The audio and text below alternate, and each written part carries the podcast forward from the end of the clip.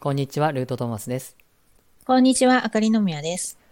はい、えー今回は、えっ、と、もうすぐやってくる春分の日以降、えーこの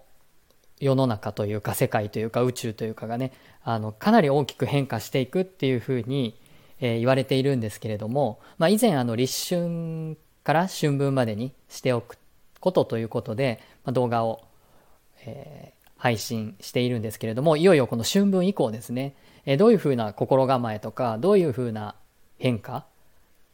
に対して自分自身が対応していくと良いのかみみたいなことについて、えーお話しできればと思っておりますのでよろしくお願いします。はい、よろしくお願いします。えっ、とね、えー3月7日にあの乙女座満月があるんですけれどもそれと同時にあの魚座土星あ魚座に、え土星が移動するということで、まあ、かなりねそこの、え乙女座満月の動画でも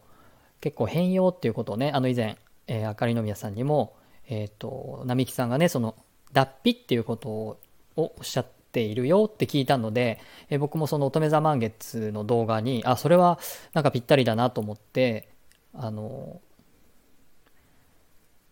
過去に向き合い古い自分から脱皮するっていうタイトルをつけたらあのそれでアップを夕方にしたところ、えー3月5日の夕方にしたところ並木さんもですねご自身のチャンネルであの大きくあのサムネイルに脱皮って書いてある動画をほぼほぼ同じタイミングで上げてたのであやっぱ本当にこれで良かったんだなってあ良かったんだなっていうかあ本当に脱皮っていうことなんだなっていうのがあのよく分かったんですけど、まあ、今回このね、えーせっかくなのでこの脱皮っていうのは一体どういうことなのかっていうことをお話ししながら、えー、とこの春分の日以降ですね、えーどういうふうに、えーしていくと良いのかっていうことについてここで深めてみたいと思います。はい。はい。あの、まあ、並木さんは多分その脱皮するっていうことを、えー今までの執着をね、こう、手放していく。まあね、これはもうずっと多分ご本人もおっしゃってましたけど、ずっと言ってることなので、まあ、そんなになんていうか、大きな、あの、特別なことじゃないと思うんですけど、もう、うんもうそこまで来たよっていうかですね、あの、うんもう脱皮しないといけない時っていうことをかなと思いますね。あの脱皮をするっていうことはやっぱり自分が変わっていくっていうことうん。自体をもう覚悟したからこそそういうタイミングが来るんだよっていう非常にポジティブなことっていうふうにあの認識をしているしあの並木さんも確かそんな感じのことを、えーおっしゃってたと思うんですけど、まあ、うん。あかりの宮さん的にはですねその並木さんの話をいつも聞かれて、えーこの脱皮とこの春分の日以降の状況をどんなふうに捉えてますか？うん。脱皮、えっとですね、今、結構その、まあ、星の影響もあってか、うん。本当に皆さんこう次元上昇していかなきゃいけない時期っていうことで、うん。結構ネガティブな感情があぶり出されているっていう感覚、感じが受け取れます。うん。で、並木さんの、その、YouTube なんかでも上げられた部分で、うん。えーまあ、コメント欄なんかでもうん。見させていただいたりとか、あとは、その相談なんかで受けるのは、やはり、今すごく苦しいんですとか、不幸なんです。なんかすごく辛いんですっていう方がやっぱりまだまだすごく多く出てきている。で、あの、どうしてもそうやって辛いとか苦しいとかっていう部分、心の部分ですね、うんを、あの、こう思ってしまうと、そこだけにフォーカスしてしまうので、うん今、フォーカスっていうのは一点集中ですね。うんもうこんなこと嫌だって、私はこんなこと望んでいないのにって思って、そこに、そこだけに執着しているから、どうしても苦しい。今、この、この状態から離れたいのに離れられないって思っている方がすごく多いかなって思います。はい離れられないって離れられない。手放せないってこうんとですかね。手放せないんですよね。でも、うん手放さなきゃいけないって、やはり並木さんもおっしゃってますし、で手放すとやっぱりすごく楽になるじゃないですか。で、楽になる、なりたいから、まあ皆さん、そうやって、多くの、あの、まあ多くの方っていうわけではないんですけど、占いだったりとか、やっぱりそういう話を聞いて、少しでも心の平穏を持ちたいと思って、皆さん、こう、いろんなところにこう、あの、流れていくっていうか、アクセスしていくと思うんですよね。まあそれで並木さんのところに来てらっしゃる方も、まあそういうふうに感じて辛いとか、この現実を何とかしたいとか、まあ、そういうふうに思って並木さんのところに多分ご相談というかご質問をこうしに来られてるんですよねきっと。そうですね。やっぱりそういうふうに何とかしなくてはって思わされるような状況が目の前にやってくるっていうのが炙り出しってことですか？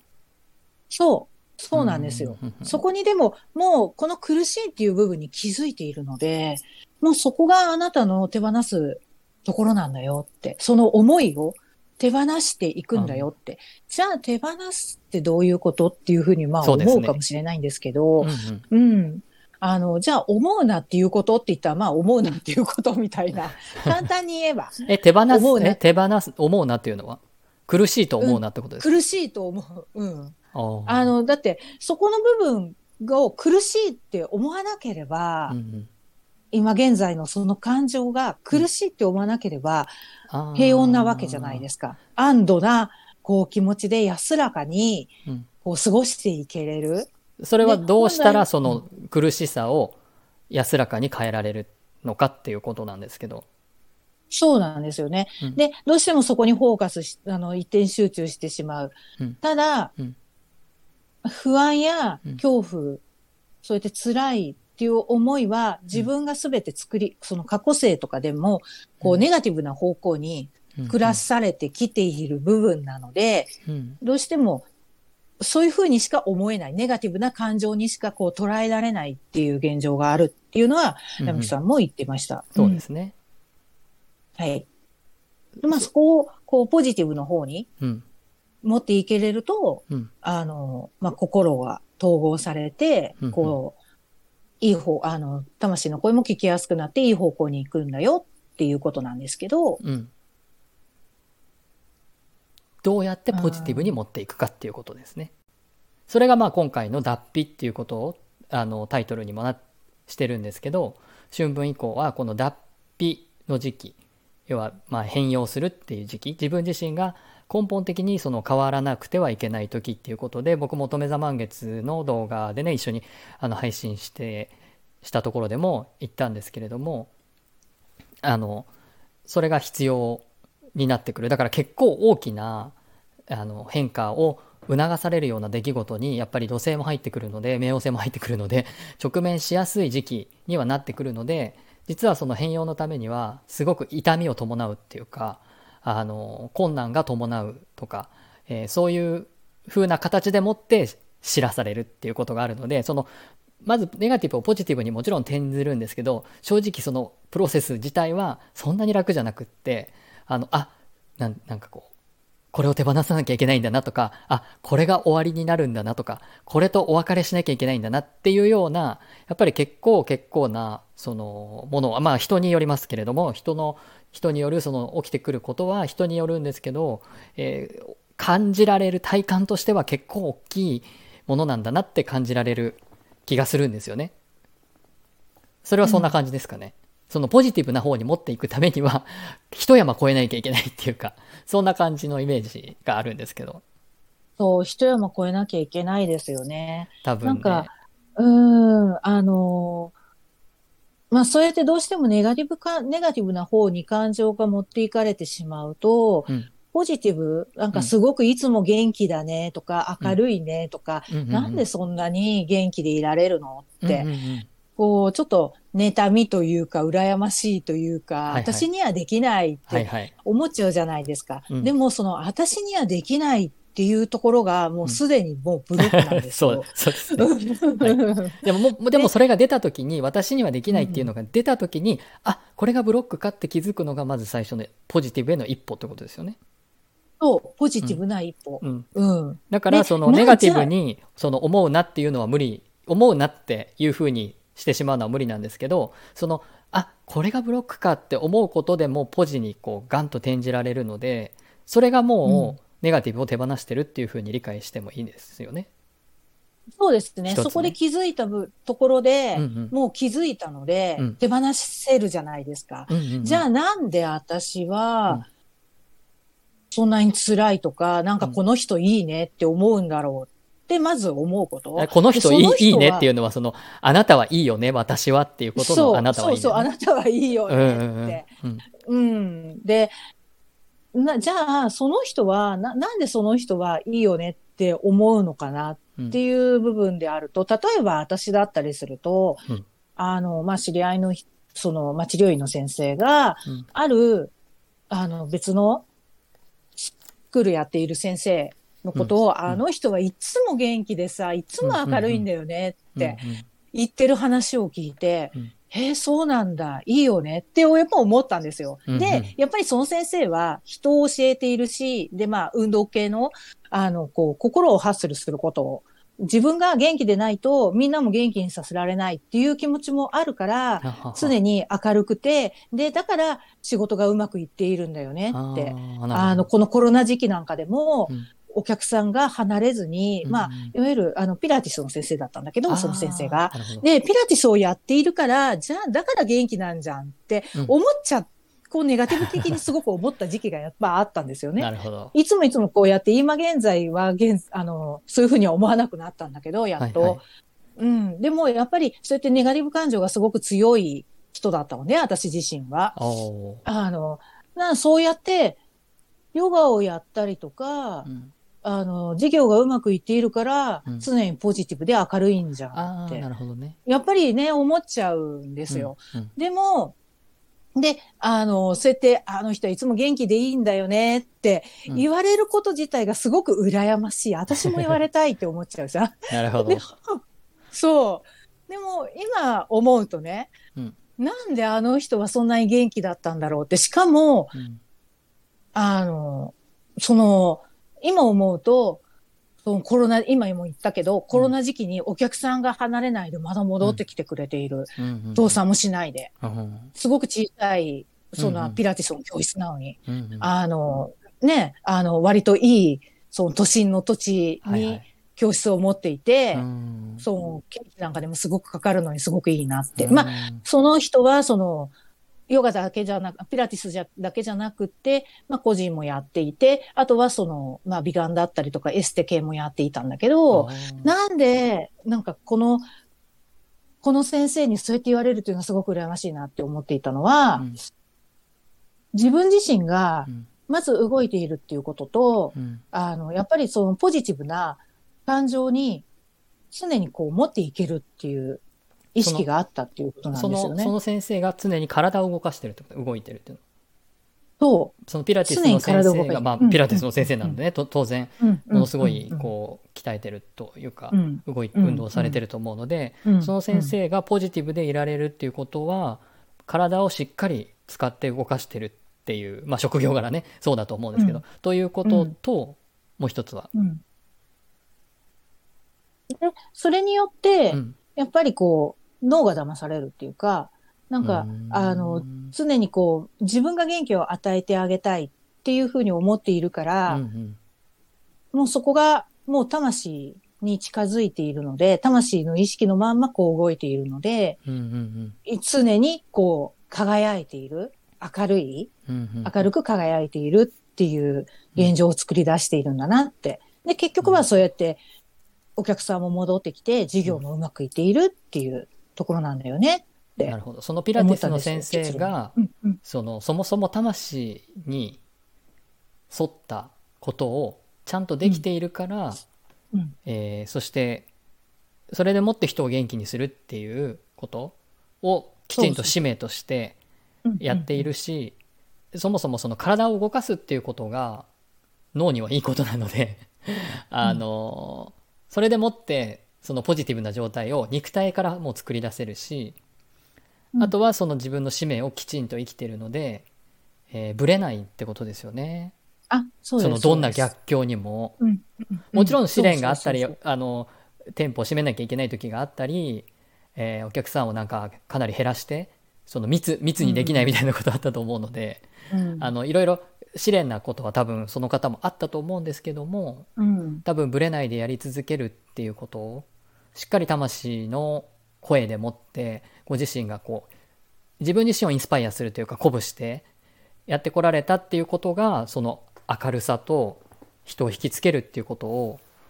やってこられたのかなっていう感じですね。そう、そういう感じです、本当なるに。ほど。うん、ひ、そう、結局魂のまま生きていけれると、魂っていうのはすごくポジティブなエネルギーなんだって。あはいはいだから、うん、あの、ポジティブなエネルギーだと、もうそのまんま心にズドンって上がってこれる。うんうん。自分の心がね、ポジティブなエネルギーがこう常にあると。でもまあ、そうやって、そういう元気な先生なんかでも、まあ人間だか、あの、まあこの三次元に生きているから、どうしてもエゴもあったりとか、まあもちろんそういうネガティブなエネルギーもあったりすると思うんですけど、そういう声もあったりすると思うんだけど、うん。そっちよりも、やっぱりそのポジティブな方にうん、声を聞こえる、聞けれるっていうか、うんうん。そういうエネルギーを持っているので、うん。あの、その、エゴの方の小さい声の方は、小さくできる。なるほど。っていうことなのかなって。じゃあうん心のポジ今だったらこう思える。なるほど、ポジティブなエネルギーはあの魂というものがそもそもポジティブなのでお互いにこうエネルギーが通電するっていうかあ、そうそうそうそう。うんこう共鳴するって共鳴するいうか。でうんそれがまあポジティブなうんエネルギーとして肉体を通してその外に現れてくるボリュームが大きくなると、うん。エゴはあんまり出てこないっていうか 居場所なくなるみたいな。出番出番なくなるみたいな感じで、うんうんうん。その小さくなる。なのでそのあかりの宮さんが「いいよねあなた私はさ」っていうこのエゴの声ですよね。そのこのエゴの声のボリュームが大きくなっちゃう時っていうのはやっぱり心がネガティブだから魂とうん。ポジティブ、まあ、魂自体がそもそもポジティブでできてるっていうことなので、うん。そこがつながらないのでどんどんエゴの声の方がうん。大きくなっちゃうっていうことですかね。そうなんですよなねエゴの声が大きいと、うん。ネガティブな声が大きいっていうことなので、うん。あの、こう、なんか、例えば駅なんかとか、人のいっぱいいるところにうん、こう、友達同士で話していても、周りの声が大きいと、話したいことが 聞こえないみたいなあるじゃないですか。うんうん。雑音がねなんかそういうじょ、そうそうそうそう。だから辛いとかっていうのはそういう状況なんですよ。うんエゴの声がうんすごく大きいの。自分の中でうんうん、こうでなければいけないとか、こういう風にしたかったのになんでとか、っていうのは全てエゴの声。うんうんうん。なんですよね。なるほど。そう。なんかそのエゴの声のねその特徴としてあのあるとすると何々をしなければいけないとか何々を、まあ、しなければいけない何々でなければいけない私はこうあるべきだというなんか一つこう型にはまはめるようななんかこうそういう決まってるみたいなうん。なんかこうそういうイメージで自分がこう肩に力を入れてこう手をこう握りしめてるような力入ってる状態で自分が主張し しがちなことっていうのが実はエゴだよってこれも一つあの自分と向き合う時に何がエゴで何が魂の声なのかっていうことを区別する時にはすごく大きなヒントになりますよね。うんあと、みんなと一緒でないと嫌だとかね。ああなるほど。あみんなと一緒でないと嫌だっていうのは、うんやっぱり、周りがやっているから、私もじゃあ、居づらいから、同じようにする。本当は嫌なんだよ。心の中では。心っていうか、ね。どこかでは引っかかる部分はあるうん。のに、うん。そこに気づかないふりをして、うん。みんながやってるから、私もあの人たちと一緒にこう共鳴したいというかね、うん。波動をこう揃えたいから、うん。だから、やるとか、言うとか、うん。同じことを言っちゃうとか、っていうふうになっちゃうの。そうするとう、んなんか、本当は違うのに、うん本当は魂は、いや、そっちじゃないんだよって言っているのに、うんそういうふうにしちゃうから、うんうんそのエゴの方が勝っちゃって、勝っね。エゴっていうかその執着だったりとかね、うん。こうしなきゃいけないっていう思いがうん。勝っちゃうから、うん。そっちに行っちゃって、うん。結果苦しむことになる。結果苦しむっていう。でもうん。魂の声に従うと、まあ、さっきのピラティスの先生のようにそのどんな困難がやってこようともどんな試練に、えー出会おうともひうん。一定の自分の使命を淡々とこう果たしていくことでそのブレずにポジティブなエネルギーを出し続けこう街がシーンってしてしまってるような時にもこう 自分自身はねいつも明るく元気にいられるようなブレなさがあるし、それを外から見てももう明らかに輝いてるのが分かるようなあのそういうエネルギーを出し続けられてる時まあその先生とはお話ししたことないので、まあ、イメージでしかないんですけどその多分そのとても明るくて元気で周りに対してその明るさをね分け与えていくような、まあ、そういう愛のあるっていうかそういうエネルギーを出している時に多分その人のイメージですけど体温はすごく高いしあのエネルギー波動も高いし、えーそうすると何ていうか以前もねあの動画で「ありがとう」っていうようなこととか魂とつながる時自分自身のその潜在意識と魂とかしっかりとつながって自分がイメージできるものとこう共鳴できた時に体が温かくなるっていうかあの心が温かくなって体に反応が出て涙が出てくるとかねその羽生結弦さんの例でお話ししたんですけどそういうなんか体に温かい熱が発生するじゃないですか魂とつながると。そう。